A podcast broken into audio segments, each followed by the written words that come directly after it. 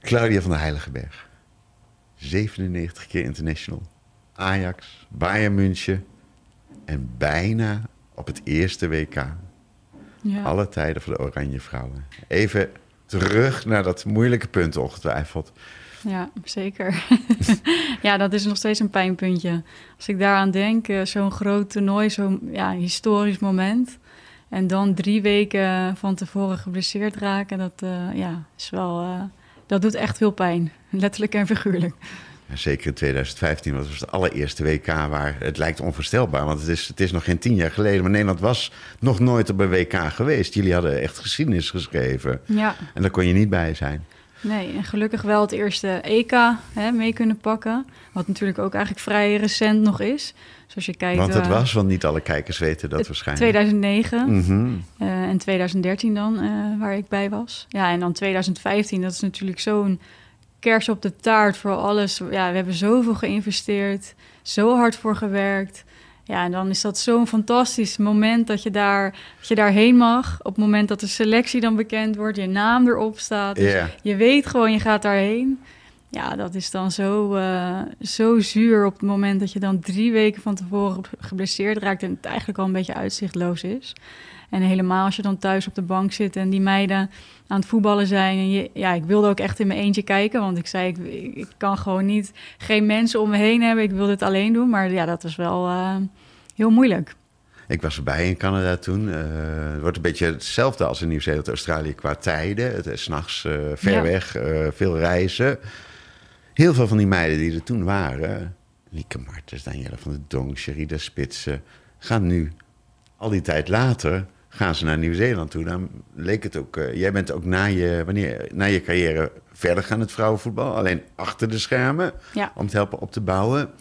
VivPro, VVCS. VFCS, World Coaches, eh, overal Ja. waar je rondloopt kom je jou tegen. Ja, Dus daarom leek eh, het voor ons ook, we hadden heel lang zitten denken... wie willen we nou eens een keer laten praten over WK, Oranje, vrouwenvoetbal.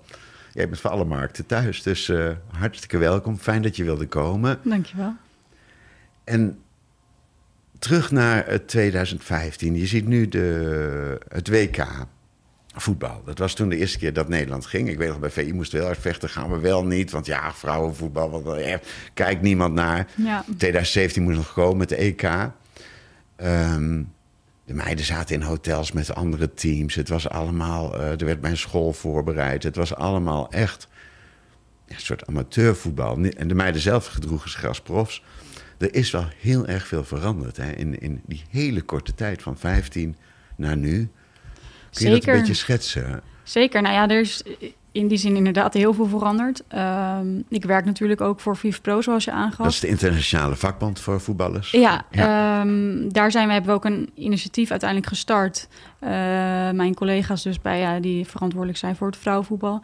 Om een brief te schrijven naar de FIFA. Ook vooral om, om aan te duiden hoe grote verschillen zijn in het mannen- en het vrouwenvoetbal. Ehm, zeker qua hè, prijzen, geld en andere dingen was daar helemaal niet een percentage van de, van, van de winst of, of van de opbrengsten. Het was eigenlijk een beetje opnemen, gewoon ja. een soort van... Nou ja, zeg maar, de FIFA heeft bij de mannen eh, een be- bepaald bedrag als winst eh, Ja. eh, nou ja, opgesteld. Maar dat was niet gebaseerd op, een- op een bepaald percentage van de opbrengst of wat dan ook. Dus ja, wat er bij de vrouwen eh, nou ja, altijd als prijzengeld werd eh, opgesteld... Dat was, dat was eigenlijk ook maar een beetje... Ja, dit, dit, dit lijkt ons het beste. Ja, natte vingerwerk Ja. inderdaad. Ehm, ja, nu, nu dat we die brief hebben we, eh, opgesteld en, en ze daar ook op gewezen, ook op het feit dat hè, FIFA staat voor eh, gelijkheid. Ehm, en ehm, alle aanvoersters, heel veel aanvoersters, zeker de, de grotere namen ook, eh, Vivian Miedema, Sheila Spits, hebben die brief ondertekend. En uiteindelijk heeft dat geresulteerd in dat ja, de FIFA echt behoorlijke stappen heeft gemaakt. Eh, nou ja, we hadden het er net al eventjes over eh, buiten het lijfstukje om, maar eh, Ja, Ehm, ja, weet je, wij sliepen bijvoorbeeld met z'n tweeën op een kamer. Ehm, dat was voor ons heel normaal. Terwijl als je er nu over gaat nadenken, is het, je zit weken met elkaar eh, in kamp. En het is zo fijn als je ook je eigen plekje hebt, je even terug kan trekken, lekker met thuis kan bellen, even, even tot rust kan komen. Ja, dat hadden we nooit. We waren altijd wel, hè, in ieder geval met z'n tweeën, of er was altijd wel iemand op je kamer te Er waren nog hotels waar dan nog bruiloften waren s'avonds en eh, Ja. op allemaal. Ja. Ja, het, was niet, eh, het waren geen vijf sterren Nee. hotels, zeker niet. Eh, dus als je dat is al eigenlijk maar een heel klein stapje die gemaakt is. En als er dan alle andere stappen, hè, de prijzengeld, maar ook eh, het feit dat eh, er, er business class gevlogen gaat worden. alles eromheen maakt dat je je veel beter kan voorbereiden op zo'n toernooi. En het is heel gek om te denken dat er dus landen voorheen naar een WK gingen, terwijl ze daar geld bij moesten leggen, omdat er gewoon ja, het, het, geld van de FIFA niet genoeg Ja, was om, eh, ja, om te dat te betalen. Ja. En dat geldt gold ook voor speelsters. Je moest echt investeren in jezelf. Iedereen had een baan daarnaast. Je kon niet leven van het voetbal. Sherida was de eerste ooit die een transfertje maakte. 18.000 euro Ja. of zo. Ja. Je kon er amper van leven. Dan moest je naar Scandinavië toe. En nu hebben jullie ook... eh, nou, je, hebt natuurlijk ontzettend veel betekend als voetbalster. Maar als je nu kijkt in die jaren eh, wat er allemaal... en het is bijna geschiedenis wat er wordt geschreven. We wisten ook allemaal wel dat het snel zou komen. Hebben we ook voorspeld met z'n allen, maar zo snel. Want eh, je zegt nu bij de FIFA hebben we dit geregeld. Hè? Er is een prijzengeld, er zijn betere omstandigheden. Maar ook de vrouwen internationals in Nederland krijgen dezelfde premie als de mannen internationals. Dat geloven veel mensen niet. Maar dat is, Ja. dat is gerealiseerd. Hè? Ja, dat is gelijk getrokken inderdaad. Nou ja, en ik vind eigenlijk ook in die zin, we doen allemaal hetzelfde. Eh, dus waarom niet? Nee, maar dat klopt. Maar ik kan me. Kijk, in 2017 of 15 waren er nog eh, meiden die misschien in een jaar binnenhaalden. Wat je nu met één. Want ik, wat zou de premie zijn bij mannen ongeveer? Ja, ik zou het echt niet weten, eerlijk gezegd. Daar, daar hebben wij ook geen inzicht op. Duizenden euro's. maar in ieder we geval, altijd, ja. We zal- we hebben het niet over 200 euro. We hebben het niet over 200 euro. Dus voor sommige meiden is dat een mega bedrag. Dus als je een wedstrijd wint of een interland kan spelen, waar je vroeger eigenlijk een jaar lang eh, was dat wat je erbij kreeg. Ja, Dus dat is best wel eh, hard gegaan. Zeker. En als ze nu op trainingskamp zijn, dan hebben ze ook echt wel een, een meer dan een maand salaris op het moment dat ze alleen al weg zijn. Dus dat is natuurlijk ook al een verschil. En zeker voor meiden die eh, misschien niet bij de topclubs vandaan komen, eh, ja, zal dat echt wel een behoorlijk bedrag zijn vergeleken wat ze maandelijks bij een club verdienen. Ja, want jullie eh, met de EK op een gegeven moment ervoor zorgden dat ze de Olympische status kregen. Dan mocht je zo'n klein autootje misschien rijden als topsportster. Weet nee, niet eens. Niet Nee. eens. Dus dat is echt onvoorstelbaar hoe dat is veranderd. Minima zei twee jaar geleden tegen me af. Nou ja, uit deze generatie komt de eerste voetbalmiljonair wel. Dat lijkt me niet zo raar. Nee, Inmiddels denk- kunnen we constateren dat het al zo is, toch? Ik denk het wel, ja. Ik denk Ja. wel dat er al speelsters bij zitten die eh, op dat niveau zitten. Ja, Ja. zeker met sponsorgeld, maar ook wat ze bij de clubs verdienen. Ja, daar hoort een minima denk ik ook wel bij. Ja, met Martens. eh, dus Martens, het zijn onvoorstelbare eh, eh, het perspectief. Je kunt nu als meisje zeggen, dat kon jij zeggen... voor jou was het natuurlijk een domme keuze, zeker maatschappelijk... want je kon er wel sporten, maar dan moest je maatschappelijk inleveren. Ja. Nu kun je als meisje ook denken, dit wordt mijn beroep... en ik kan daarvan bestaan. Zeker. Nou ja, Ja. in Nederland is het natuurlijk heel verschillend nog. Ja, zeker. Ik heb het ook over de top. Dan ligt het wel inderdaad, ja, vooral in het buitenland. Denk ik dat je daar zeker goed van kan leven. Bij de competitie als Engeland, eh, daar zit je al, eh, zeker ook als je aan de onderkant van de competitie zit, gewoon eh, prima met een in ieder geval ja, meer dan een minimum salaris. Wat is een indicatie daarvan? Ehm, ja, volgens mij is het sowieso zo dat iedereen fulltime minimum betaald krijgt. Ja. Ehm, ja, en in Nederland is het natuurlijk helemaal niet. Daar zitten zelfs de clubs die een CAO hebben nog niet op fulltime. Feyenoord heeft net volgens mij als vierde club Ja, toch een CO Ja. getekend. En dat is dan goed. 24 uur, geloof ik? Ja. ongeveer. Dus in Engeland krijg je sowieso het minimum dan CO. Ja. Maar dat is nou ook echt minimum, minimum. Je kunt gewoon veel meer verdienen, zeg maar. Dus iedereen kan daar eigenlijk bestaan van het voetbal. Als je in de Engelse competitie speelt, kun je daarvan leven. Ja, nou ja, laatst zag je ook Danny Kerkdijk, die eh, in, eh, in Engeland is geweest, die ook aangaf... ik verdiende meer dan mijn vader. Nou goed, is dat natuurlijk lastig te schetsen, want hè, wat doet je vader doet dan je in het dagelijks Ja, leven? Dus dat is... eh, Ja, maar dat is wel grappig. Maar dat geeft wel aan dat je daar in ieder geval maandelijks eh, een prima salaris hebt waar je, waar je van kan leven. En ja, dat hebben we hier in Nederland eh, in de, ja, de onderste regionen nog lang niet. Nee, dat heb je alleen, denk ik, bij Ajax. Ja, bij Ajax, PSV. eh, nou ja, en bij Feyenoord Twente zit je in principe ook hè, eh, Ja. semi-professioneel. Maar alle andere clubs die daaronder komen, Fortuna doet wel redelijk goed mee, maar dat is lastig om inzicht te krijgen omdat die geen CAO nog hebben. Uh, maar alle clubs daaronder, ja, die, uh, die, die hebben dat verre van. Nee, dat, is, dat wordt dus ook opgebouwd, zeg maar. En eigenlijk kun je het wel inmiddels bijna vergelijken met de mannen. Als je echt goed bent en heel veel geld wil verdienen, moet je naar het buitenland toe. Zeker, ja.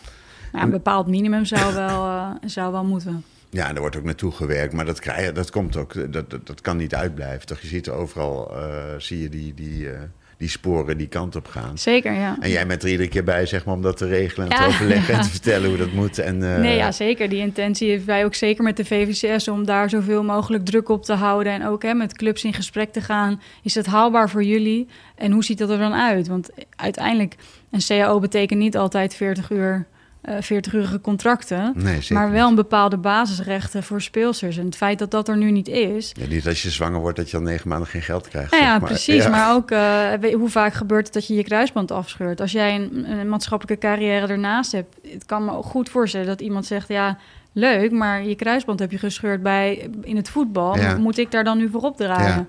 Dus weet je, dat is best wel. Uh, je bent zo onbeschermd als speelster. En dat te bedenken dat dat toen we in 2008, 2009 begonnen, dat ik onder die voorwaarden al begon.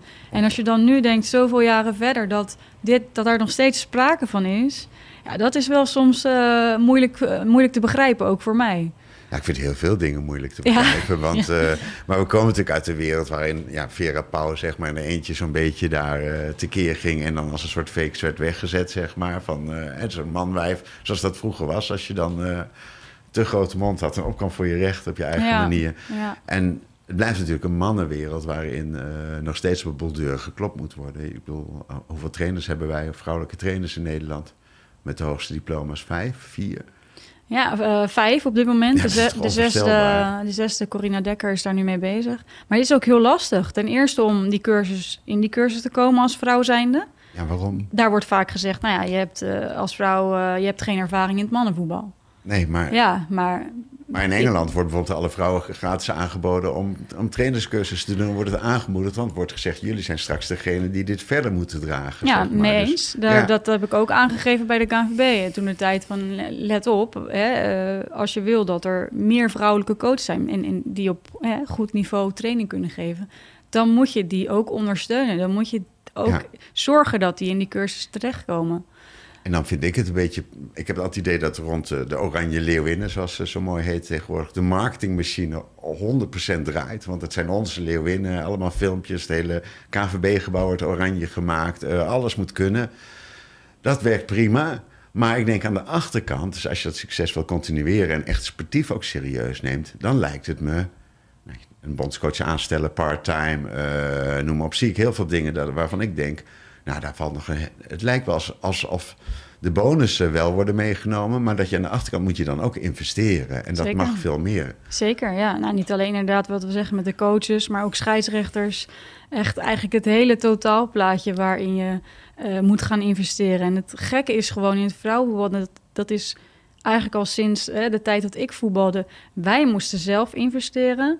En op het moment dat we het presteerden, ja. dan gingen zij wel investeren. En dat is eigenlijk de omgekeerde wereld. En dat zie je eigenlijk nog steeds veel gebeuren. Op het moment dat we het EK wonnen, ja, toen ging er ineens, uh, gingen we meer investeren, gingen we meer doen. Maar je kan ook geen bedrijf opzetten zonder dat je hè, eh, iemand hebt die investeert in jou.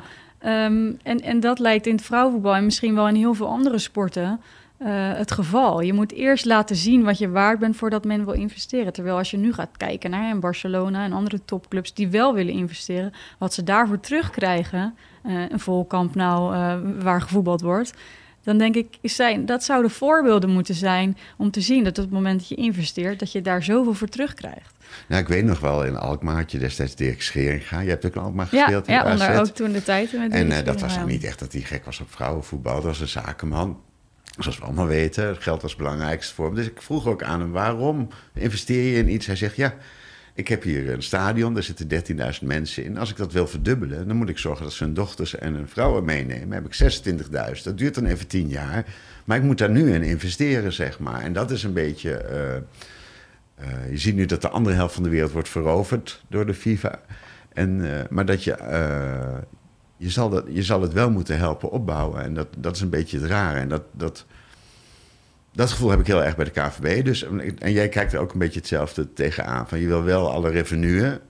Maar dan moet er ook wat tegenover staan. Dan moet je ook veel meer helpen. Nou, zeker. Zeker Ja. je kweekvijver. Die moet je, daar moet je nu in investeren. Want je ziet al dat andere landen, zoals Engeland, Italië heeft een profcompetitie. Frankrijk gaat steeds eh Heb je beter over de jeugdcompetitie? Of Nee, de, ook, oh, de maar ook, ook kweekvijver, over je eigen competitie, Ja, zeg maar. dat ja. is de- eigenlijk de kweekvijver, want het is vrij jong bij ons. Ja, heel jong. ja. Ja.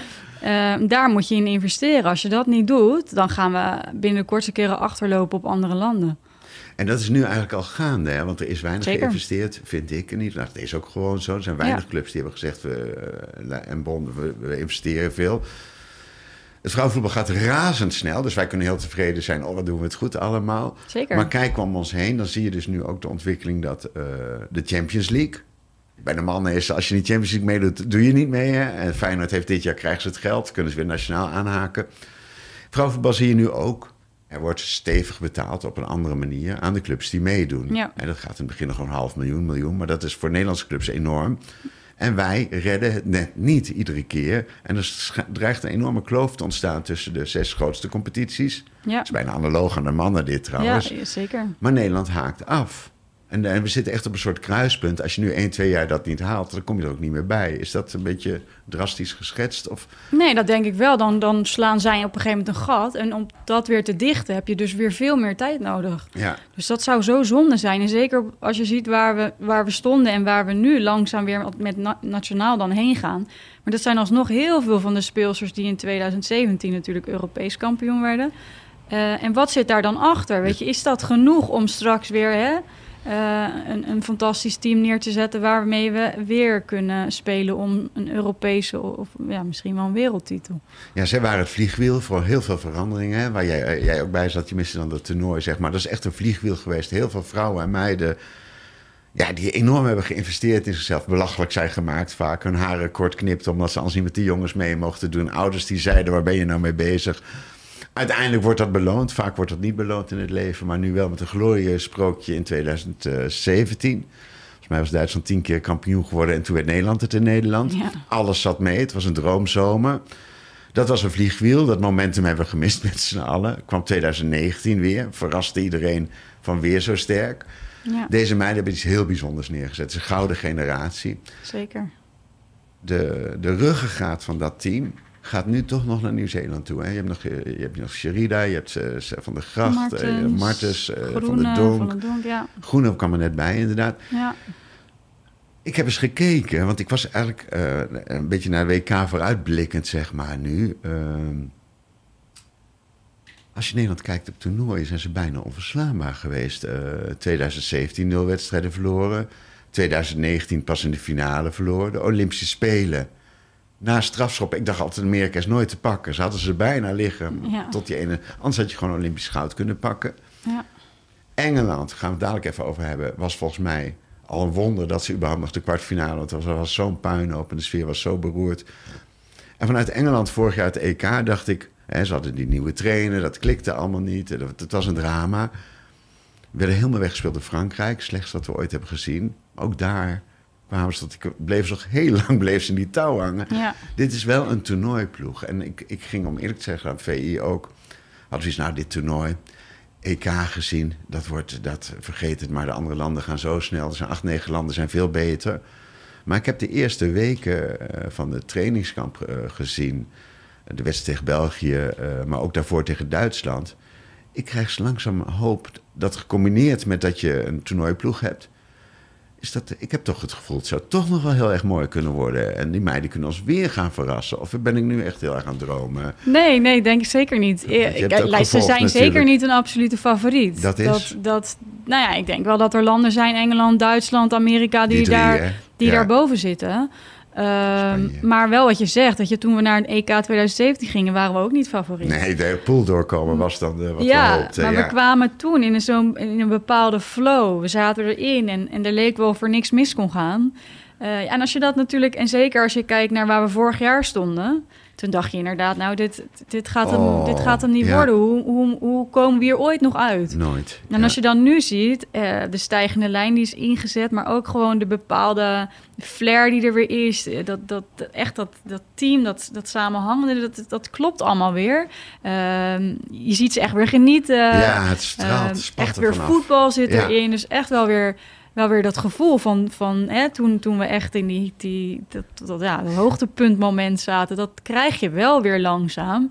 Dus ik, ja, ik denk echt wel dat op het toernooi, als ze inderdaad hè, dat gevoel mee kunnen pakken en kunnen vergroten en in die flow kunnen gaan zitten, dat er best wel wat mogelijk kan zijn.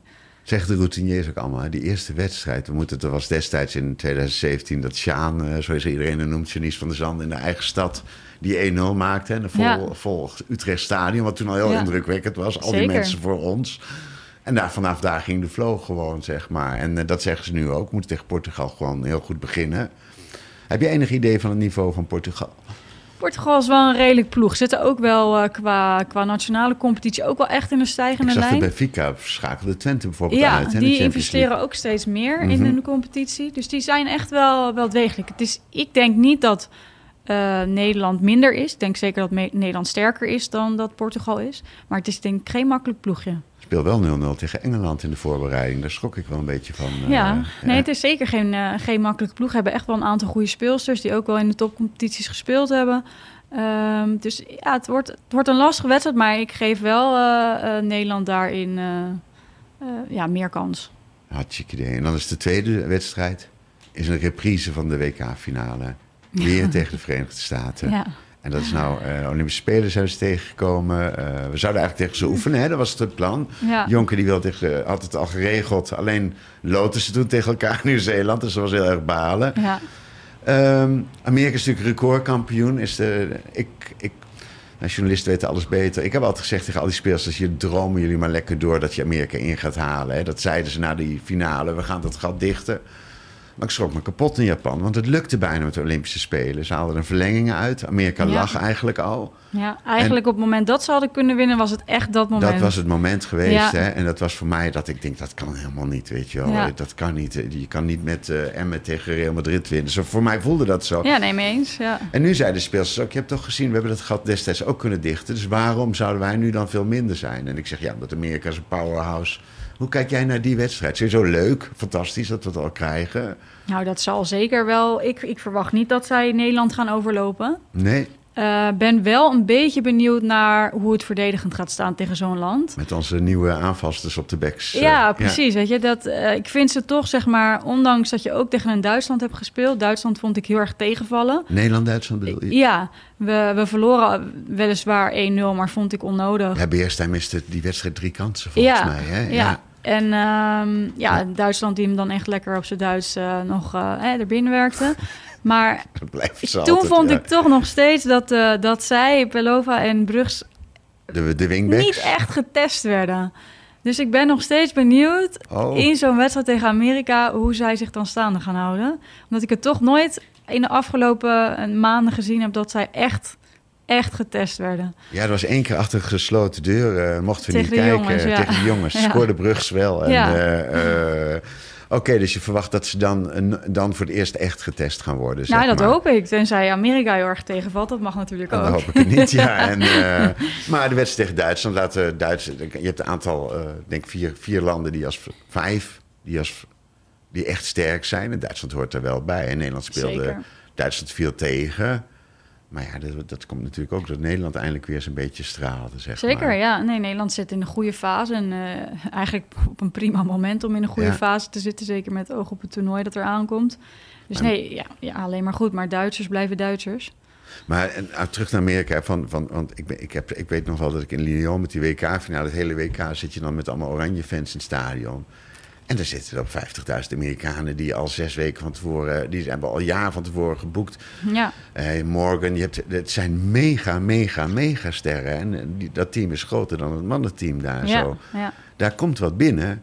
Ook met, de, met aan journalisten. Het, het, het is zo waanzinnig groot, zeg maar. Dus wat dat betreft is het... eh, je speelt eigenlijk tegen je voorbeeld en waar je naartoe wil. Ja. ja, weet je, ik moet ook wel zeggen... Amerika is een mega groot land. De organisatie, de structuur daar. Overal waar je hè, op een college zit, daar heb je een college team... waar je 's ochtends kan trainen en waar je na je school weer kan trainen. Dat is zo anders. Die hebben zo een, een topsportmentaliteit op alle fronten, zeg maar.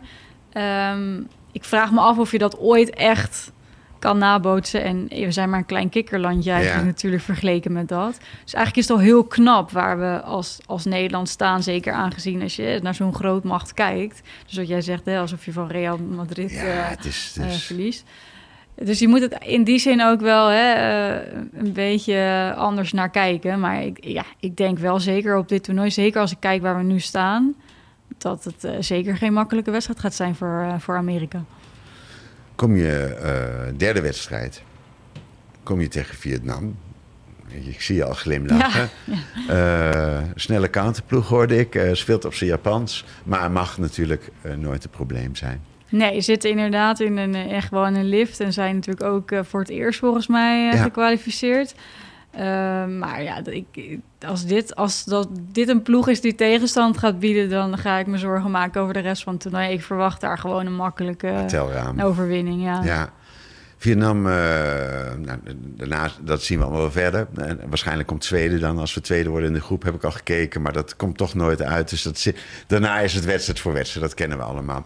Dat we tegen Vietnam spelen, heeft ook te maken met eh, dit WK is zo mega groot. We zitten met 32 landen, daarom is Vietnam er natuurlijk ook.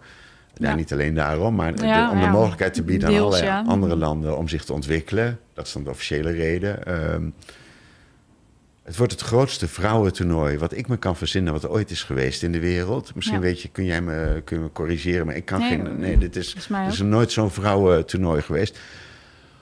In een cultuur van Australië en Nieuw-Zeeland, waar sporten en ook geëmancipeerd, hè, ook vrouwensport eh, heel erg wordt omhelst, eh, gaan we echt het mooiste WK aller tijden meemaken zonder dat we dat doorhebben vooraf. Ja, ik denk als neutrale toeschouwer, zeker. Vraag je als Nederland zijnde, weet je hoeveel Nederlandse fans er uiteindelijk op de tribune zitten? Want uiteindelijk beleef je zo'n toernooi vaak toch, hè, met veel Ja. oranje fans. Ja. In Frankrijk was het natuurlijk echt fantastisch om Oh, te zien nou, hoe ja. die straten helemaal oranje waren. Die Fransen snapten Dus er in die van. zin ben, je dan, ben ik wel benieuwd hoe je het dan beleeft als het dan toch hè, wat minder oranje is. En, en of je dan die sfeer ook oppakt. Maar ik denk als voetballiefhebber dat dit wel een heel mooi toernooi gaat worden. Je KVB denkt dat er iets van 300, 400 mensen meereizen. Nou, familie en vrienden en vriendinnen en, Super en de harde weinig, kern van. ja. Ja, maar ehm, het leuke is wel, in Nieuw-Zeeland is ooit ontdekt, tussen aanhalingstekens voor de podcastluisteraars, door eh, meneer Tasman. Ja. Tasman heette die volgens mij. En in Nieuw-Zeeland wonen 70.000 Nederlanders, waar heel veel eh, de, de afgelopen decennia zijn die kant op gegaan. Dus we hebben ook best wel de kans dat er toch, hè, dat, het- dat iedereen toch zo'n oranje shirt aantrekt en ik kan eindelijk weer eens een keer oranje aan. Dus wie weet valt dat nog Valt mee, dat zeg mee, maar. ja. Ja, nou, dat zou echt mooi zijn. ik ja, denk want daar dat is dat dit team ook heel gevoelig voor. Heb een, ik, ja, en een ander ja. gevoel ook geeft voor als je thuis eh, voor de tv zit en er zit er een, een, half eh, oranje stadion. Ja. Geeft toch een andere sfeer dan als er een, als de stadions of leeg zijn of nou, niet oranje gekleurd zijn. Ja, dat klopt ook inderdaad. En, en je hebt dan, eh, terwijl de shoot allemaal lelijke foto's aan het maken is. eh, nee hoor. En, eh, maar dat, dat denk ik ook, dat zal mee. Maar ik denk wel dat je met een enthousiast, een enthousiast publiek... Je gaat, ik denk niet veel voor lege stadions spelen. Nee. Dus dat scheelt sowieso. Het is voor ons wel s'nachts. Dus dat, of 's ochtends, hè, die wedstrijd is op onmogelijke tijden. Dus dat wordt ook een lastige. Ja, Ehm, als ik zeg, eh, en- corrigeer me maar als ik verkeerd ben hoor, maar het vrouwen kwamen van ver. Het werd een enorme hype. Johan Derksen bleef het tafelvoetbal noemen. eh, en heel veel mannen in kantines bleven het belachelijk vinden. Maar de kijkcijfers waren vaak beter dan bij de mannen. Dat is echt onvoorstelbaar. Eh, de keken, bij de eerste training in Zeist bij de meiden en de vrouwen meer mensen kijken dan bij de Depais en de lichts van deze wereld. Dus ze hadden hun eigen achterban al gecreëerd. In mijn ogen met heel veel eh, moeders en dochters, eh, groepen eh, meisjes die samen voetbalden, oude feministen, een hele smeltkroes van. en een verdwaalde man of vader die dan ook maar eens meeging met zijn dochters. Ehm, de gunfactor was denk ik een 10. Nou heb ik het gevoel dat eerst door corona, waardoor er geen contact meer kon zijn met het publiek, en waar zij altijd heel sterk in waren, hè, iedereen de tijd, altijd er wordt heel veel aan gedaan, ja. eh, dat, dat daardoor al een heel deel van de achterban is weggeslagen, zeg maar. Eh, en dan denk ik na aan die meiden van 12, 13, 14. En daar overheen kwam toen het waanzinnige besluit van de KNVB, en dat zijn mijn woorden, om na het vertrek van Wiegman jaar lang niemand te vinden eerst. Daarna een parttimer aan te stellen die niemand kende. Die heen en weer ging vliegen en uh, zijn paspoort vergat. Paspoort vergat, uh, waardoor het team zonder hem af moest reizen. Uh, een man vol goede bedoelingen, hartstikke aardig. Maar alleszeggend over hoe de KVB aan, dit niet serieus neemt, zeg maar. Gevolg was dat het team ook zagrijnig werd. Slecht ging spelen, de lat ging omlaag. Iedereen op Jill Roord naar dan probeerde niet naar buiten te treden. Je bent professional, het team blijft bij elkaar. Ja. Ehm, los van Wiegman was er trouwens ook een heel deel van de begeleidingsstaf uh, vertrokken, ook belangrijk. Ik heb het idee dat die hele gunfactor in, in twee, drie jaar bijna verdwenen is. Van waar mijn moeder en mijn zus en iedereen, de, onze leeuwinnen. Het werd wat, wat, wat killer allemaal. Heb jij dat eh, ook gezien? Dat dat ook het merk en de uitstraling waar ze zo hard voor hebben gewerkt dat ja. het de tijd te grabbel is gegooid. Niet door de speelsters, maar wel door wat er allemaal gebeurde. Dat er gebeurd is. Ja, ik moet wel eerlijk zeggen dat ik vond dat de Olympische Spelen al, al niet heel denderend was. We hebben natuurlijk wel veel... We 60 goals gemaakt nou, in de ja, eerste maar pool. tegen wie? Dat nou, is natuurlijk ook wel... Uh, nee, daar heb je gelijk in. Vond dat... ik niet, uh, vond ik niet een, een, het niveau dat we hadden Maar daar zaten ze daarvoor. opgesloten op een hotelkamer. Mee en- eens, mee eens. Maar, Ja. maar even Maar zo sorry, kijkend. Ja, Ehm, onder Sarina was het ook niet meer op een gegeven moment op en top, vond ik. Mijn mening. nee, dat zeggen veel mensen. Ja. De, de citroen was uitgepest, hoor ik dan ja, vaak. ik denk Het was tijd voor nieuw bloed. Dat de keuze Mark Parsons een hele interessante was. In de zin van, hè, kijk, het, hetzelfde geldt het fantastisch uitgepakt, dat weet je niet. Maar je zag al vrij snel, oké, de chemie is er gewoon niet. Niet tussen de speelsters en niet, niet met hem. Ja, maar ik voor, ter verdediging van hem ook wel aan eh, dat een heel deel van de begeleidingsgroep, die ook heel belangrijk is, het hart is geweest van het Oranje, Ja. ook was vertrokken. Hè, van, of nou Ja, en ik denk dat hij best wel op een heel moeilijk moment op een groep gezet is. Want je hebt natuurlijk Dat zei hij ook, het is de moeilijkste baan alle tijden. fantastisch gepresteerd. Dus speelsters geloven heilig in het feit dat wat ze toen deden, dat dat, hè, zo moet het. Want Ja. ja. zo hebben we succes bereikt. Dus ik denk ook heel moeilijk om dan een eigen koers in te gaan zetten, terwijl speelsters heel erg geloven in iets wat ze ja, altijd gedaan hebben. Ehm, dus in die zin vraag ik me af of, of een ander wel eh, geslaagd was. Maar Hij was die bekende, het is wat je ook vaak na een relatie hebt, dat de eerste wordt er dan rebound genoemd, weet je wel. Dan Ja. helemaal verliefd en dan wordt het toch niks. Ja. En dat Jonker dan daarna een soort gespreid bedje heeft van, dus als het Jonker was geweest, was hetzelfde gebeurd misschien. Nou ja, dat, dat kan ik me wel zo voorstellen. Mhm. ja. en, en, en Jonker kwam op, kwam op een moment natuurlijk dat het echt gewoon wel heel slecht was. Dat er heel... Ja, die groep was gewoon helemaal uit elkaar gevallen. Het waren allemaal individuen. Het, het, sto- ja, het, het, stond niet meer. Het, er was geen flair, er was geen zelfvertrouwen. Er straalde geen plezier uit. En dan is het ook wel weer makkelijker om, om daar weer stappen mee te maken en, en vooruit te gaan. Nu denk ik wel dat Jonker echt wel heel goed past.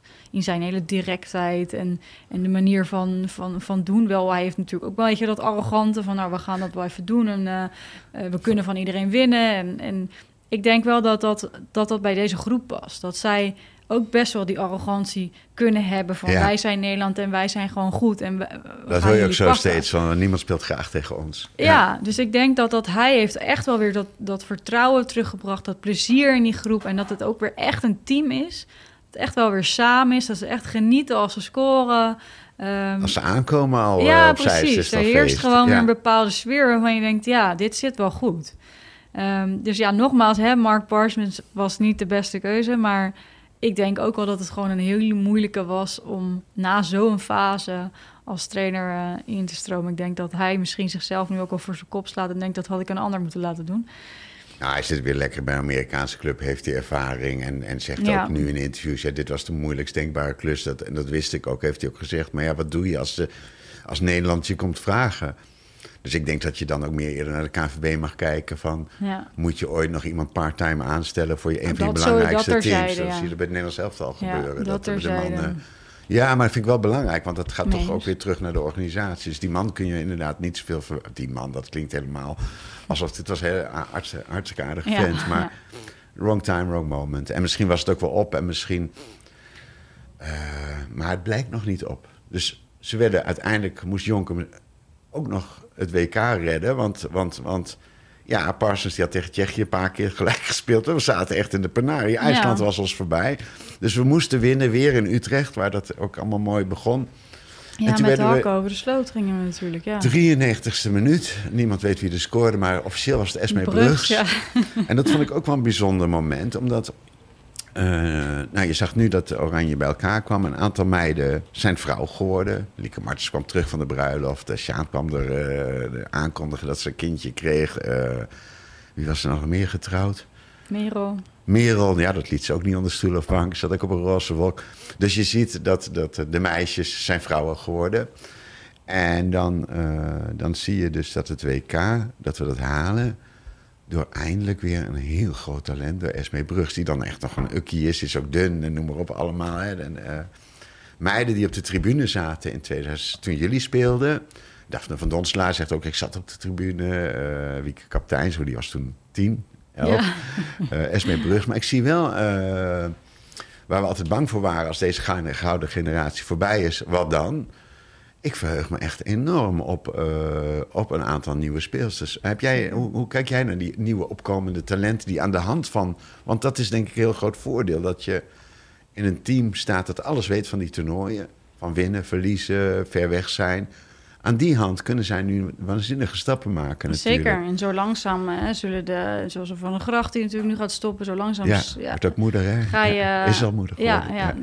Ehm, ga je natuurlijk die, die, die verschuivingen krijgen. En dan is het natuurlijk mooi dat je een Esme Brugs nu al in zo'n team hè, mee kan laten draaien. Dus die, die straks hè, voor het volgende toernooi dat er speels is, dan kan zij alweer een stukje ervaring meegeven. Want die heeft ze dan, die heeft ze dan al hè, op zak. Ehm, dus dat je langzaam dit soort speels en Wieke kaptein, ik ga, er, ik ga er zeker vanuit dat, die ook, dat we die gaan zien op het WK. Dat hij gewoon gaat spelen. Ja, ik denk wel dat hij minuten gaat maken. Ja, tegen een Portugal en Vietnam kan ik me, dat zeker, kan ik ja. me zeker voorstellen dat zij wel eh, minuten zou kunnen krijgen. Kun je iets ja. meer over haar vertellen? Want ik, ik, heb, ik kan het bijna niet meer volgen. Zij debuteerde al in de Champions League voordat ze de Eredivisie mocht spelen. Want het schijnt pas op je zestiende te mogen, Ja. zeg maar. Ja. Dus, maar ze was zo goed dat ze al wel Champions League speelde. Ehm, ze speelde tot de zestiende eigenlijk met jongens ook. En wel eigenlijk daar wel mee verder. Maar ja, moest ook die Eredivisie in. Eh, doet jouw Cruijff Academie heel serieus eh, iemand. Werd kampioen met Twente en mocht toen alleen fristie, want mocht nog geen drank. maar als ik er zie spelen, ook bij Twente, dan lijkt ze als een soort Ronald Koeman van dat ze 28, alsof ze een routinier is. Hoe groot kan zij worden? Want dat is dan misschien een van de verrassingen. Dan laten ze alle drie gewoon laten ze maar doornemen, de, de talenten. Hoe, jij, jij, jij, Ja, ik heb wel bij Vertel haar, over haar. bij Wieke heb ik echt wel een beetje hetzelfde gevoel als dat ik had bij eh Miedema van de Gracht en Spitsen. Toen zij zeg maar debuteerde bij ons, waren ook zeker Spitsen was 16 eh, Ja. toen de tijd, maar ook Miedema was volgens mij een jaar of 16. Spits was in Engeland, ja. Ja, ja, Ja. die had een behoorlijk pittig wedstrijdje toen. ja, Ehm, zij heeft ook dat hele down to earth. Ah, maakt zich niet zo snel druk om dingen. Gaat het allemaal gewoon doen. Heeft natuurlijk buiten dat ze gewoon belachelijk goed is. En dat echt ze echt goed. ja. technisch is ze goed aan de bal. Ze heeft inzicht, heeft een goede trap. Zag je ook nu weer. Het is een middenvelder, de- hè? de We hebben het hier over Ja, middenvelder. Ja, middenveld. En dat is wedstrijd zondag. Hè. Ze krijgt zo'n bal mee in de vrije trap. Ze legt een pan klaar voor Nouwen die hem dan niet binnen weet te koppen, maar uiteindelijk snoeis. Dus ze is Voor de heel. luisteraars en kijkers, we zitten na Nederland-België naar de 5-0 te praten. Oh ja, sorry. Nee, zijn ook Ga ervan niet uit dat iedereen dat was zondag dus. Ik ga ervan uit dat iedereen gekeken heeft. tuurlijk, maar dat misschien... Nee, maar zij is, eh, zij is gewoon heel, heel, een heel relaxed persoon. Heel rustig. Ja, maakt zich niet zo snel druk. Dus ik kan me goed voorstellen dat op zo'n toernooi... natuurlijk speelt er zenuwen mee. Maar dat zij, daar wel, eh, dat zij dat allemaal wel kan handelen. Met Brugs hetzelfde. Ja, die is natuurlijk ook ietsjes ouder nog wel weer. Maar Dat is een aanvaller, middenvelder en verdediger dit seizoen. ja, Bij- eh, een wingback nu. Het is een Rotterdams meisje dat eh, bij PSV terecht kwam. Dat Feyenoord nog geen vrouwenteam had destijds. Transfervrij, hè? Want ze heeft een opmerkelijke Ja, keuze toen gemaakt volgens om... mij was dat nog niet, nee. Nou, ze, nee, maar nu dat ze zegt van ik wil pas na het toernooi Oh, kijken zo, waar ik ja. heen ga. Meestal Ja. doen ze het voor. Ja, En ze speelde bij PSV op 10 en op linksbuiten. Ze, ze, ze schoot oranje naar het WK Ja. toe. ja. Maar Jonker zette gewoon weer eh, wingback linksachter. ja. Ja. Waarop ze heel leuk met Martens eh, lijkt te Ja, die kunnen hebben voetballen. zoveel voetballend vermogen, zoveel creativiteit. En zeker met een Martens voor je, die gewoon prima weet wanneer ze naar binnen moet en ruimte Zo. moet maken en, en vice versa. Dus ja, dit is, eh, dit, is, dit is ook een speelster waarvan je denkt, waar, waar komt deze ineens vandaan? Als je die, hè, want ik kwam bij PSV en dacht je ineens, Ja, zo'n jong meisje met van die dreadjes zag je dan inderdaad. eh, ja, en dan al zo technisch en zo goed. En En- rustig ook, hè, ja, de bal. inderdaad. Dus ook niet iemand die zich snel eh, gek laat maken. Dus wat dat betreft, eh, ja, hele fijne speelsters om nu al in het team te hebben. En vooral om die dus Want nu die zet al... je er ook gewoon in, hè? Die speelt ook gewoon Ja, die gaat zeker. Die gaat zeker. Dat zie je nu al. Die Ja. gaat gewoon eh, starten op het WK. Kan een sensatie worden op dit WK, of ben ik dan overdreven? Nee, mee eens. En ik denk ook dat ze dan? daarom Ja. heel slim doet. Dat ze zegt, ik ga mijn keuze hierna pas maken. Want als je natuurlijk een fantastisch toernooi speelt... heb je natuurlijk grote kans dat er allerlei clubs eh, gaan aankloppen... als ze dat niet al nu doen. Weet je wat ik het enge vind? Als, wij zeggen, als jij zegt, als ze een fantastisch toernooi gaat spelen... dat het bijna geen vraag is bij mij dat ik denk, dat gaat ze doen. Of ben ik nou, of, of heb jij dat ook? Van dat, dat je weet, ze is zo goed, of... of, of Ja, ik denk dat, er, dat ze sowieso keuze genoeg heeft. ja, dat, nu al. Ja, Eh, maar ik denk wel dat als, weet je, als je op zo'n toernooi heb je natuurlijk wel...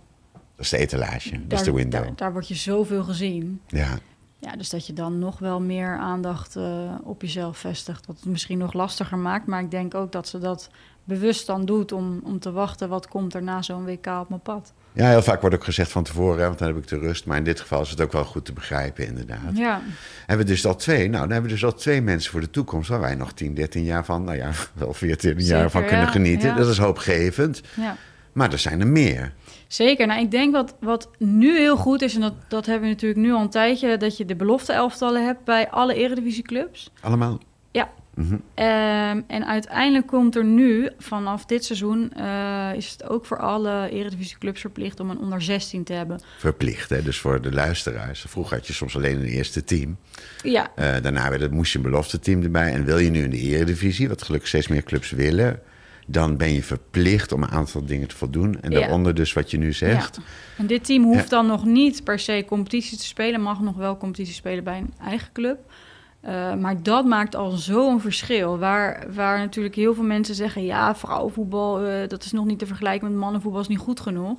Dan moet je bedenken, als je een jongetje bent van zes en je kan goed voetballen, Ja. dan kom je bij een academy van Ajax, Vitesse, Och jongen, ja, dan moet je als NEC. ouder de hele dag naar het busje moet je E Precies, rijden. waar dan ook. Ja, ja, ja. Maar als je een jong meisje bent, ja. ja, dan, dan voetbal je gewoon bij, bij je amateurclubje. En, en hopelijk heb je dan misschien een goede vader... of misschien zelfs een goede trainer... die een beetje Of verstand moeder. van zaken heeft. Ja, Ja, ja, inderdaad, ja, een moeder... ehm, die, die je een beetje op weg kan helpen. Dat was met Kika van Es trouwens heel tussendoor. Die is het wel gelukt als meisje om geselecteerd te worden door. PSV. Alleen kwamen ze er toen achter Dat ze een meisje dat ze mij, die had de haren kort geknipt. En had ze ik laat me niet gek maken, ze kleine uk. Ga het gewoon proberen, en toen is ze inderdaad geselecteerd door PSV. En toen kwamen ze achter van, ja, maar je bent helemaal geen jongetje. Maar dat daar moet ik opeens aan terugdenken. Van, ja. eh, ja. nou ja, dat is inderdaad zo'n moment ook. En nu is, het- kunnen meisjes al bij, bij de opleiding van dat soort clubs ook terecht. Maar we hebben ook gewoon bij al die eredivisieclubs eh jeugd. En, en er zijn ook veel clubs die wel gewoon een academy hebben... waar wekelijks getraind wordt met Mhm. bijvoorbeeld een onder 14 of een onder 12. Dus dat je in ieder geval één, twee keer per week beeld hebt van... Hè, wat, wat, wat heb ik nodig om daar te komen? Een bepaald misschien kracht- of stabiliteitsprogramma. Dus dat ze daar al beginnen met, nou ja, dit is wat je nodig hebt om uiteindelijk de top te halen. Als je nu gaat kijken bij Ajax, PSV, dat soort clubs bij een onder Twente, 16, ja, Ja, dat, dat, is een, dat is zo bizar hoe goed die meiden al zijn. En dan heb je het dus nu al over dat, hè, dat, dat is maar een kleine stap die we aan het maken zijn en hoeveel verschil dat al maakt in, in techniek en kwaliteit. Eh, ja, toen ik nog voetbalde, voetbalde je gewoon tot je, ja, wat heb ik gevoetbald, denk ik, tot en met 20 eh, bij een amateurclub. Totdat de Eredivisie eh, opgericht werd. En toen gingen we allemaal naar, nou ja, hè, BVO's, maar alsnog onder amateurvoorwaarden. Ja, maar dat zie je ook aan alle sportsters die nu in het Nederlands zelf staan. Bijna allemaal hebben ze de Olympische weg afgelegd van heel veel investeren. Vroeg het huis uit naar allerlei... En Lieke Marts was de vijftiende, die is al het hele leven weg. Maar heel veel ging op Ja. internaten zitten, noem maar op allemaal. En toch komt er... Nederland moet bulken van het talent, want er voetballen hier zoveel meisjes. Ehm, we hebben er twee gehad, hè. Wieke Kapitein, Daphne van Domsla hebben we eh, nog niet gehad. Ehm, hoe kijk je naar haar? Want zij stond er ook zomaar opeens. Ja, het grappige is dat, ehm, dat er de hele tijd werd gezegd van... ja, Van Veenendaal is niet goed genoeg meer. Zij, moet, zij, zij zou niet moeten spelen. Maar dat iedereen een beetje het gevoel had van... Ja, maar wie dan? Want Van Domslaar was best wel talentvol, maar maakte ook best wel veel fouten. Bij. Twente, die we allemaal niet zagen. Ja, ja, sommige, weet je, ja, ja, ja. En, en was het heel ehm, nou ja, onconstant. Weet je, echt nog wel dat jongen zat erop. En Was eigenlijk bij ja, geluk bij een ongeluk, dat Van Veenendaal geblesseerd raakte en zij erop kwam. Ja, ik denk dat, denk dat zij zelf niet verwacht had, maar wij ook niet. Dat ze zo boven zichzelf zou uitstijgen. En dat heeft haar zo goed gedaan, zoveel vertrouwen gegeven. Ja, dat ze er gewoon, vanaf dat moment heeft, heeft ze er gewoon gestaan. En dat doet ze nog steeds. En is ze alleen maar aan het groeien. En ze gaat natuurlijk nu ook weer een stap maken. Ja, dat is, eh, is, is echt heel fantastisch om te zien. En dan heb je natuurlijk nog een Lise Kop die lang geblesseerd is geweest, Ja. maar ook bij Ajax echt weer terugkwam. Die was eigenlijk het beoogde tweede doelvrouw. Ja, ja, dat klopt inderdaad. Ja. En ehm, die toen geblesseerd was, dus er ook niet langer uit is geweest. Maar die ook bij Ajax echt weer nou, die flow heeft gepakt, echt goed gekiept heeft. Dus ook wel nu wel weer een fijn gevoel dat stel dat er wat met haar gebeurt, dat je er eentje achter hebt zitten. En dan heb je natuurlijk nog de Weimar als derde kiepster Ja. die, eh, nou, die zeker wel, ehm, ehm, ik denk nog niet op het niveau van die twee zit, maar eh, wel onderweg is om echt goed te worden. Maar Oranje kan natuurlijk ook, was bij Saai van Veenendaal ook heel apart. Eh, ik heb het idee dat iedereen bij Oranje bijna eh 10% extra pakt, omdat eh, Oranje zo speciaal is. Wat je bij de mannen heel erg mist vaak. Dat het een moedje lijkt. Dat er nu nog. Dat, Saai van Veenendaal was ook op toernooien was ze de beste van de wereld. En tussen de toernooien, ja, moeten we eerlijk over zijn, was het, kwam ze vaak op de bank terecht bij de clubs. Dus, en dat- dan, dan oordeelden de trainers blijkbaar dat het niet zo was. Dus het, het kan je ook heel erg verheffen natuurlijk en, eh, en omhoog trekken. Maar we hebben dan wel al, noemen we al drie speelsters... waar we eigenlijk 10, 12 jaar mee vooruit kunnen. Zeker, ja. Ja. Met Lise Kop en een Weimar natuurlijk ook nog. En er zijn er ook nog een aantal stiekem zijn. ingekomen. Hè? Zo van, eh, op het EK zag je bij kapiteins. Je zag, zie je nog andere... s- Je hebt nu een perfecte mengeling van jong en oud, zeg maar, denk ik. Of zie ik dat verkeerd? Jawel, nee, Ja. zeker. Je hebt gewoon ervaring en, en meiden, zo'n Brugs en een...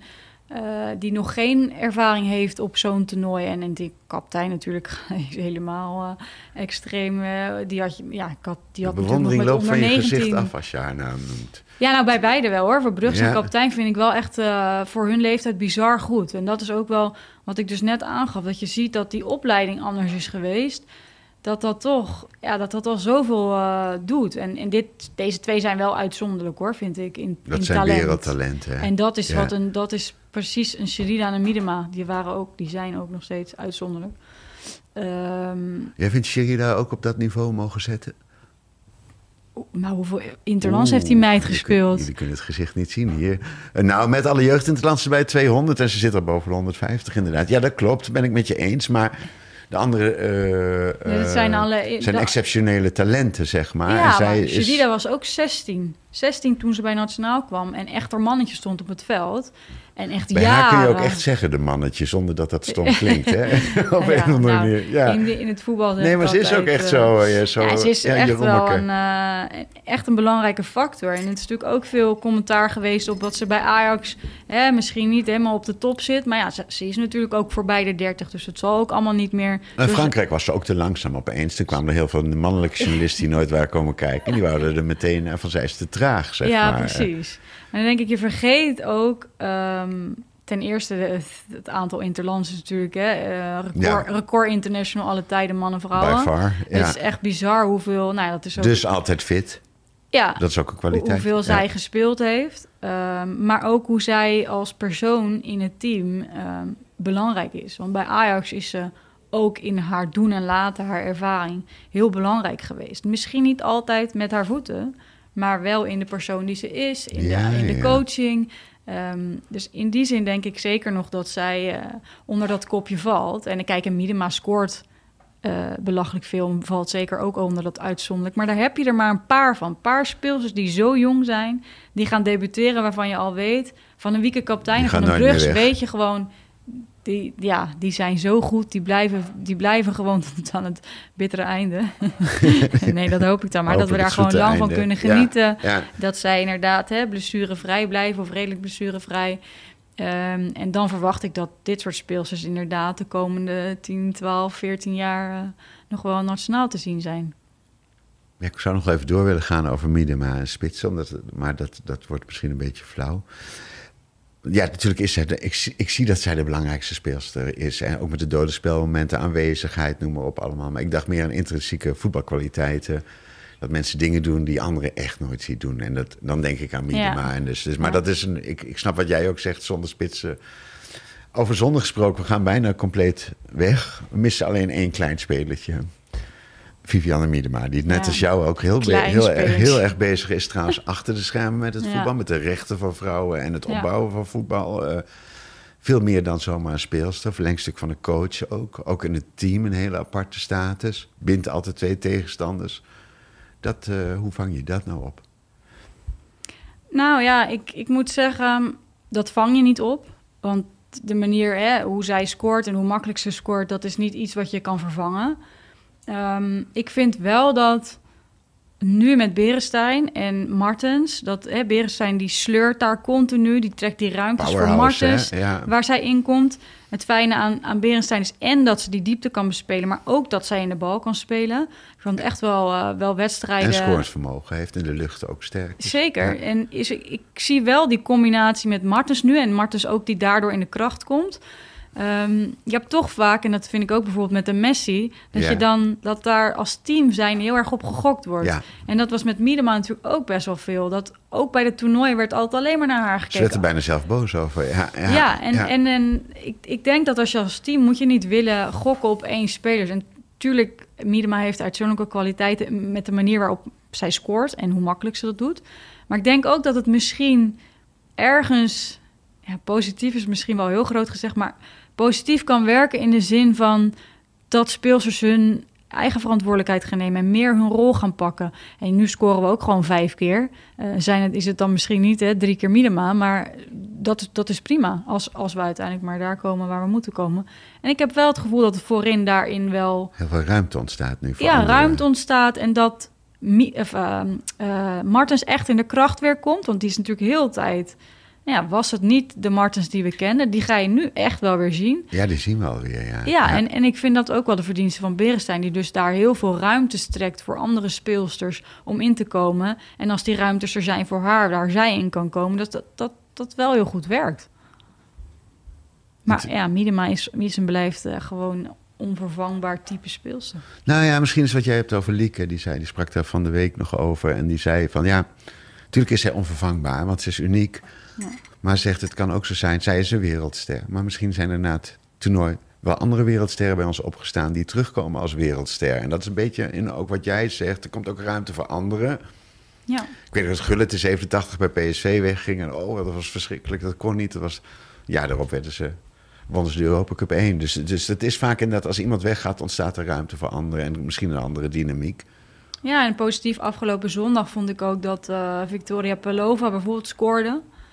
Ehm, waar ze voorheen vond ik haar echt wel haar rendement vaak. Dat was het minst. Want bij Ajax was ze heel creatief, had ze heel veel goede acties. Schoot ze wel vaak op doel, maar was altijd eh, vaak een slap balletje op de keeper. Jij die wil alleen maar pannas maken en trucjes leek. Terwijl ik kon zonder doelen maar spelen nu kwam altijd. ze eigenlijk heel goed uit één op één en schoot ze die bal eigenlijk gewoon heel relaxed binnen. Ja, en als ze dat ook nog weer door kan pakken, heb je dus ook nog een wingback hè, met Brugs, waarvan Ja. je weet dat hij scorend vermogen heeft. Ja, dan heb je er nog één op de wingback die dat ook kan. Maar nou hadden we het net over die arme Engelsman. Hè, en eh, dat hij zo'n rot eh, situatie had. Maar nou hebben we dus een trainer. Jij noemt nu twee speelsters. eh, Pelova en Brugs. Eigenlijk heeft hij gewoon gekeken. Ik heb zeven middenvelders. En ik, zet iedereen, en ik, ga, ik ga gewoon mijn beste speelsters opstellen. En daar een systeem bij gezocht. als ik er zo naar kijk. Want Ja. dit zijn twee mensen die jij en ik niet. Nou, ik in ieder geval niet, maar misschien jij ook niet. Hadden bedacht, weet je wat, ik haal die twee, die kunnen niet spelen. Ik zet ze gewoon wel even rechts en links achter. Dat is eigenlijk Ja. best wel merkelijk, toch? Of Ja. dat, is, is dat een beetje wat hij heeft gedaan ook? Gewoon een plek zoeken voor iedereen? Nou ja, daar lijkt het nu wel op. Ik denk wel dat hij dit... Want Martens Brugs is natuurlijk ook allebei linksbuiten in ja, principe. Ja, ik denk dat hij op een gegeven moment gezegd heeft van... ik wil een, een ander systeem erbij, een plan B. Ja, Daar is hij mee gestart. En Brugs kwam op een gegeven moment op een moment uit als de wingback. Toen was Pelova eigenlijk nog niet op die positie nee, neergezet. niet. Ja, dat zou ik ook Ehm, nooit verzinnen. Nee, nou ja, Nee, precies. ja. Dus uiteindelijk pakte Brugs goed uit. Mhm. En ik kan me zo voorstellen dat hij dan daarmee heeft gedacht... nou, misschien moet ik dan aan de andere kant ook zo'n type creatief aan de bal eh, neerzetten. Nou, dat heeft hij geprobeerd met Palova. Dat pakte ook goed uit. Want dit systeem pakte eigenlijk steeds goed uit als ze dit speelden. Behalve de eerste wedstrijd volgens mij. Ehm, waarin we begonnen en dat naar, ik weet niet meer tegen wie het precies was, maar na een half uur ging hij, uh, heeft hij dat systeem weer omgezet. Ja, de, voor IJsland was dat nog, zeg maar. Ja, en uh, eigenlijk de andere keren dat hij dit systeem geprobeerd heeft, was het altijd uh, voetballend goed. Was er heel veel druk aanvallend. Uh, kwamen er veel kansen. Zag het er echt wel. Was het echt leuk om naar ja, te kijken. Ja, veel spelplezier. En, en ook ja. nu afgelopen zondag weer was dat weer het geval. Dus ik denk ook dat dit misschien langzaam gewoon uh, zo heeft opgebouwd. en dat het ook zo ja. ja. Maar ja, wat jij zegt, het lijkt inderdaad wel alsof hij zijn allerbeste gewoon heeft opgesteld. Maar ik weet niet of dat uh, bewust zo is geweest, of dat het gewoon zo gegroeid is. Nou ja, ik vind het wel grappig als je zes middenvelders hebt en je, ja. je komt dan met zo'n team eruit. Berenstein heeft onder Wiegman ook wel eens rechtsback gestaan. Ja, klopt. Ik me, en Jansen, Renate Jansen ook inderdaad. Ja, ja, dus dat is wel vaker geprobeerd. Maar ja. het is nu echt bijna op zijn Braziliaans voelt het bijna. Hoe lekker ze naar voren komen, hoe makkelijk die combinaties gaan. Belova geeft wat pannetjes tegen België. Esme Brust die combineert lekker met Martens. Ja. En we moeten ook wel een beetje oppassen, want dadelijk komt Amerika en Engeland. En dan wordt het natuurlijk even wat minder gezellig allemaal als uh, nou ja, dat is wat ik ook zei net. Je moet wel kijken ook of het verdedigend dan uh, goed genoeg is. Maar aan de andere kant uh, zal die dan ook het middenveld aanpassen. Misschien met een Egorola afspitsen op die zes. Nou, dat die niet speelt, hè? Egorola. Ja, Lyon uh, speelt altijd goed in oranje, uh, zuinig. Ja, maar ik snap toch wel de keuze tegen België, snap ik wel. Ja, Alleen okay. de keuze tegen wat dan, ja, bijvoorbeeld straks tegen Amerika. Wat je zegt, dan zou je er wel naast Jackie Groene kunnen zetten. Dan zou ik, er, ja. zou ik het wel verdedigender neerzetten, ja. En dan kan je altijd ook nog kiezen met die wingbacks of je eh, een, een Kasperij of uh, iemand daar wat verdedigend, die wat verdedigend sterker is, uh, daar neer te zetten. Maar hij heeft wel veel opties nu. Hij Denk... heeft veel opties nu. Dat is gewoon wel heel mooi dat we dat kunnen zeggen over Oranje. Dat altijd Ja. met 13 vrouwen kwam en Ja. alles daarna werd minder. Nou ja, precies. Dus dat is eigenlijk voor het eerst dat we zoveel opties hebben. Ja, dat is, dat is zeker. Want daar voorheen was het inderdaad 12, misschien 13. Voorheen natuurlijk eh, Roord en Berenstein die Ja, altijd van de bank wordt altijd nummer 12. Het waren ja. altijd die twee inderdaad. Ja, klopt inderdaad. Hebben En waar niet je nu gewoon meer, ehm, ja, ik denk wel meer opties hebt om, om, ja, om het iets aan te passen en het systeem ook misschien weer te veranderen naar hè, met drie spitsen te spelen. Ja, gewoon drie spitsen thuis te laten waarvan iedereen denkt, nou, die hadden best wel meegekund. Eh, Ja. Dus dat is ook luxe natuurlijk, Ja. dat je dat kan ja, beslissen. zeker. We moeten natuurlijk geen zomergast van maken, ook al zou ik dat wel heel leuk vinden. Want ik vind het echt een heel leuk gesprek. Maar ik heb wel nog, omdat jij ook, eh, en als eh, bijna honderdvoudige international, maar ook als eh, grote vrouw achter de schermen die het, vrouw, die het vrouwenvoetbal op wil bouwen, het belang van zo'n groot voetbaltoernooi. We hebben. het voelt voor mij nog steeds een beetje als: oké, we doen de Nations League. Jong Oranje. Ik word een beetje chagrijnig van alle Oranjes. Want ze spelen allemaal zo naar en vervelend. Dit wordt leuk. Maar wat is het belang van eh, een toernooi met zoveel deelnemers eh, over twee landen? eh, gaat het niet een beetje allemaal heel hard? Ja, ik snap wat je, wat je bedoelt. En dat is misschien aan de ene kant ook wel zo. Maar aan de andere kant, eh, het vrouwenvoetbal groeit echt heel snel. Zeker in Europa. Ehm, en ik denk, als je wil dat landen meegaan... Ja, dat je die erbij moet betrekken. Dus dat je die op dit niveau mee moet laten doen.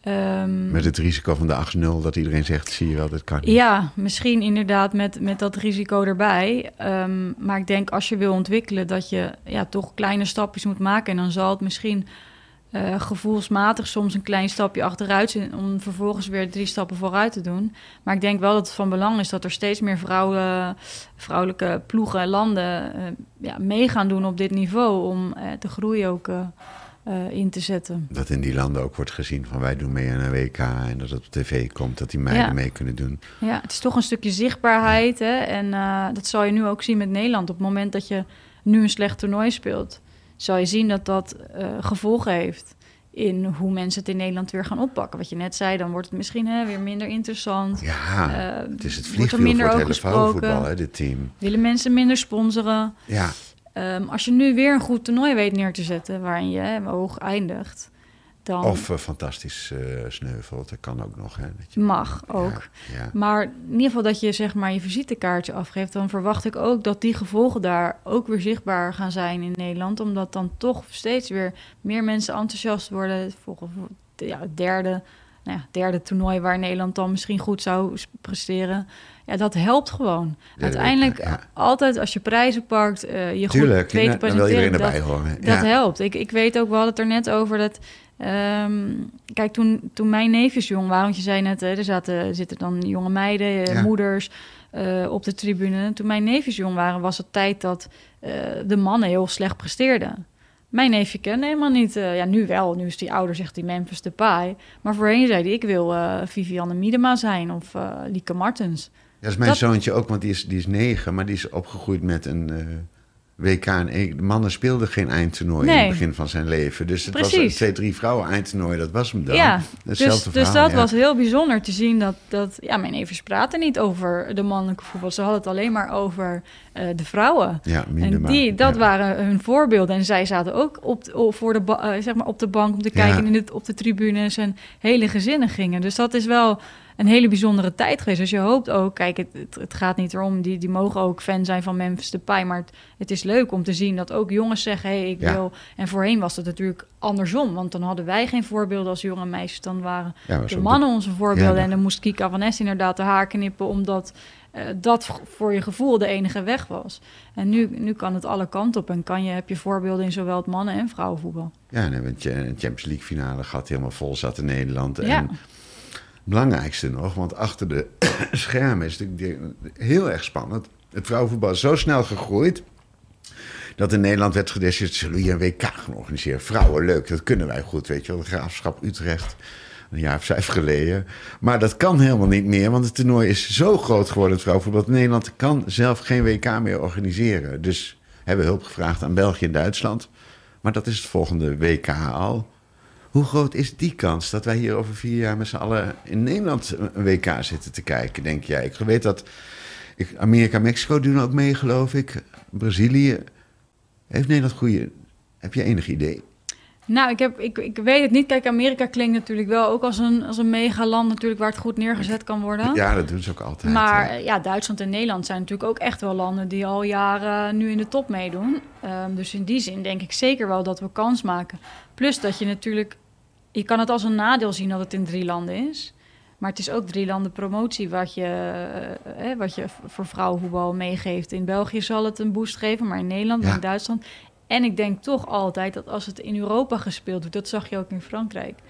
Dan zit het zoveel meer vol met Europese fans. Ja, Ehm, ja, gevoelsmatig geeft dat toch wel eh, Een andere sfeer. Maar ik vind het wel ook ontzettend grappig dat Nederland nu te klein is geworden om zelf een WK te organiseren. Dat Ja, is zoiets onvoorstelbaars. De graafschap. eh, Ja, dat kan niet meer. Nee, dat en toen met het EK was het allemaal met kleinere stadions, goedkopere prijzen, probeert vol te krijgen. Ja, dat is wel geweest. maar dat zag zeg je ook met de Champions League finale, die natuurlijk hier gespeeld werd. Ja, ook af. Eh, en eigenlijk eh, was het stadion al veel te klein, want dat was al uitverkocht. Dus kan je nagaan, als je groter had gegaan, dan, dan, ja, dan weet je eigenlijk al zeker dat had ook vol gezeten. En daar snakken we nu ook naar. Ik zal wel mee afsluiten. Maar ik weet nog dat ik tien jaar geleden bij Twente Champions League speelde tegen Barcelona en Bayern. Er zaten wel 14.000 mensen. Ja. Dus het is eigenlijk wat we heel erg missen, is dat er één club minimaal, zeg maar, ook daar wat gaat doen. Ja, zeker. Last but not- least, Ja. eerste vier van het WK. Eerste vier van het Ja. WK. Wow. Ja, dan eh, zeg ik toch eh, Nederland, Amerika, Duitsland en Engeland. In die volgorde. Je moet Oh, ik moet ook de volgorde. Hmm. de finale. De finale denk ik Duitsland-Engeland. Ja, Vrouw, mooi is dat. Ze halen de finale niet. sorry Nederland. Oké. Ehm, en dan, ehm, ja, dan denk ik ehm, Amerika derde en Nederland net niet. Oké, nou, doen we hartstikke goed toch, vierde plaats. Ja, op zich Mag wel, maar nou dat is dan toch weer net ja. niks. Ja, jammer dit weer hoor. Ja, Nee, maar het is natuurlijk ook onzin om dat te gokken. Nederland is volgens mij net als de mannen. Alleen en dat je, je moet gewoon, gewoon lekker loten. En de toernooien dat het goed ging, zat het ook wel dik mee. Links Zeker, en rechts. ja. En hadden we Ja. ook een keeper die echt alles eruit hield. ja. Dus dat ligt heel dicht bij elkaar. Het is ook onzin om daarnaar te Op kijken. WK haalden we ook de halve finale. Terwijl, wat je zegt, daar hadden we natuurlijk ook een behoorlijk eh, stukje geluk. We werden weggespeeld door Japan eerst. Ja. En toen is Zweden, Nederland halve finale. Maar dat is altijd. En aan het eind heeft de winnaar altijd gelijk natuurlijk. Maar dat maakt ook niet uit. Uiteindelijk, als je wint, win je. En als je in de halve finale staat, of in de finale staat, sta je in de finale. Dus dat, eh, daar praat niemand meer over op dat moment. Ehm, dus dat zou mooi zijn. Dus in die zin denk ik echt wel dat, uh, dat het kan. Als Nederland, uh, Nederland in een goede flow zit en als je een beetje geluk hebt. Ja. Ja, en inderdaad een goede loting scheelt ook de helft. Nederland kan wereldkampioen worden, maar dan moet wel alles helemaal perfect. Ja, nou, maar dat kan. Ja, maar dat geldt voor elke wereldkampioen, toch? Is ook zo. Engeland heeft veel blessures. Amerika is, is aan het eh, herstellen van. Hè, dat is niet het oude gouden team meer, Ja. zeg maar. Eh, Spanje. Spanje heeft natuurlijk een paar speelsters niet mee vanwege de problemen met de bondscoach daar. Dus ja, die zullen ook niet op volle oorlogsterkte zijn. Onvoorstelbaar, hè? Ja. Nou, ik werd, we kunnen nog uren doorkletsen en dat moeten we niet doen. Want ik eh, zie dat de cameraman is in slaap gedommeld. en eh, ontzettend fijn dat je ons eh wou bijlichten. En ja, eh, graag gedaan. Leuk bellen om je nog een keer onderweg. Ja. Mag altijd. Oké, dankjewel. graag gedaan.